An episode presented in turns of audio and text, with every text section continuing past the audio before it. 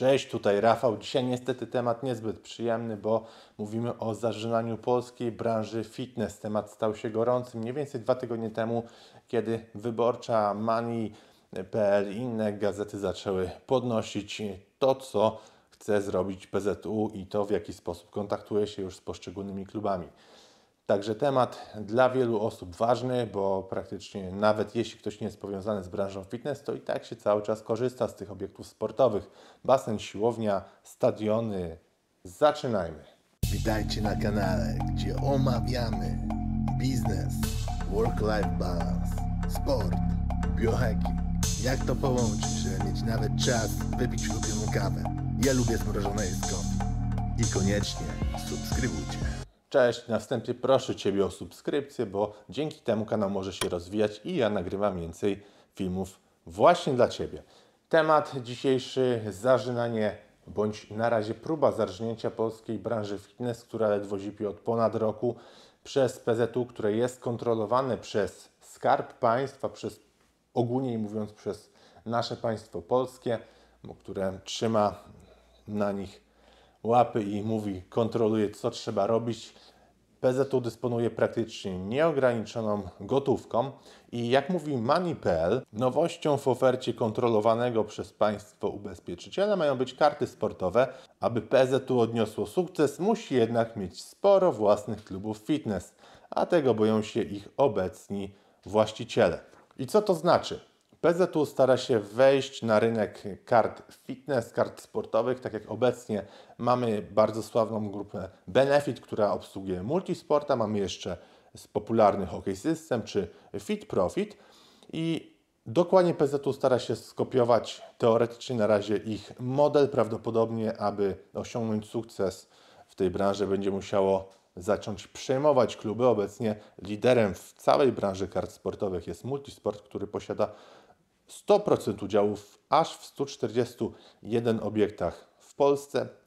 I model biznesowy, jeśli chodzi o branżę fitness kart, wygląda tak, że firmy, które posiadają właśnie te karty, muszą mieć część klubów, które należą do nich, aby ten model się opłacał.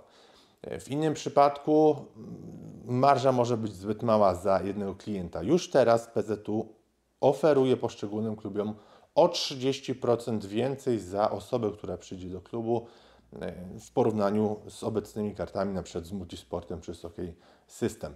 Także widzimy, że ceną starają się już zabierać kluby. W dodatku jedna z pań, mm, która jest właścicielką klubu, bodajże o tym e, pisała Manipel, bądź wyborcza, e, dostała od razu propozycję zawarcia umowy na czas nieokreślony, co na przykład Benefit robił dopiero po roku czy półtora roku współpracy z takim klubem, aby wiedzieć, czym się taka, e, taka współpraca będzie w ogóle opłacała. Także widzimy, że już tutaj w pewnym stopniu wchodzą scenami dumpingowymi.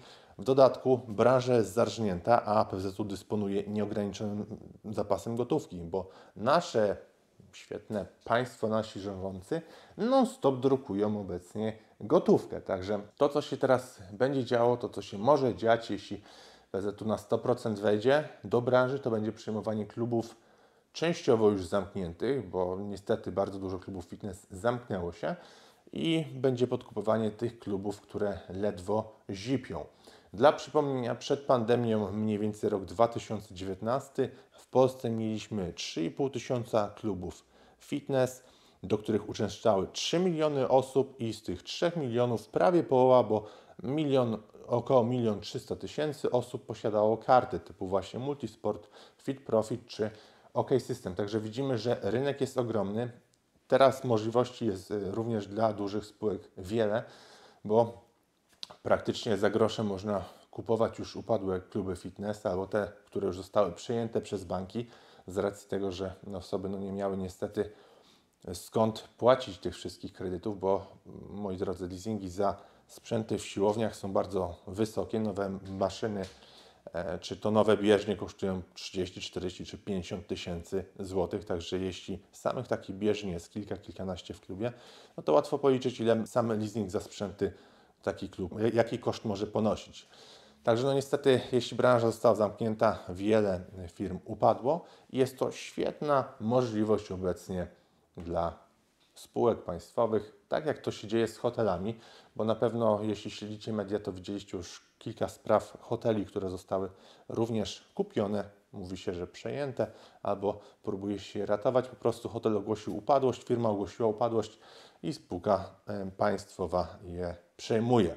Także tak samo prawdopodobnie będzie się za chwilę działo w branży fitness. Z punktu widzenia biznesowego to, co zamierza zrobić PZU, jest świetnym zagraniem, bo branża ledwo zipie, punkty są do odkupienia w bardzo niskich cenach i osoby również, które posiadają siłownię, starają się za wszelką cenę mieć jak najwięcej osób w klubie, jeśli oczywiście w okresie danym nie są te kluby zamknięte, więc będą też zawierały umowy z nowymi podmiotami, jak na przykład PZU, które będzie oferowało swoje karty.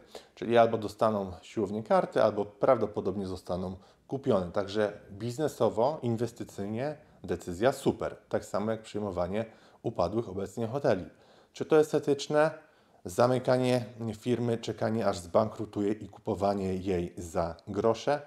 To już pozostawiam Wam. Także Napiszcie w komentarzu, co Ty myślicie, czy się ze mną zgadzacie, czy się ze mną nie zgadzacie i jak według Was dalej ta sprawa się potoczy. Subskrybujcie, komentujcie i do zobaczenia w następnym filmie.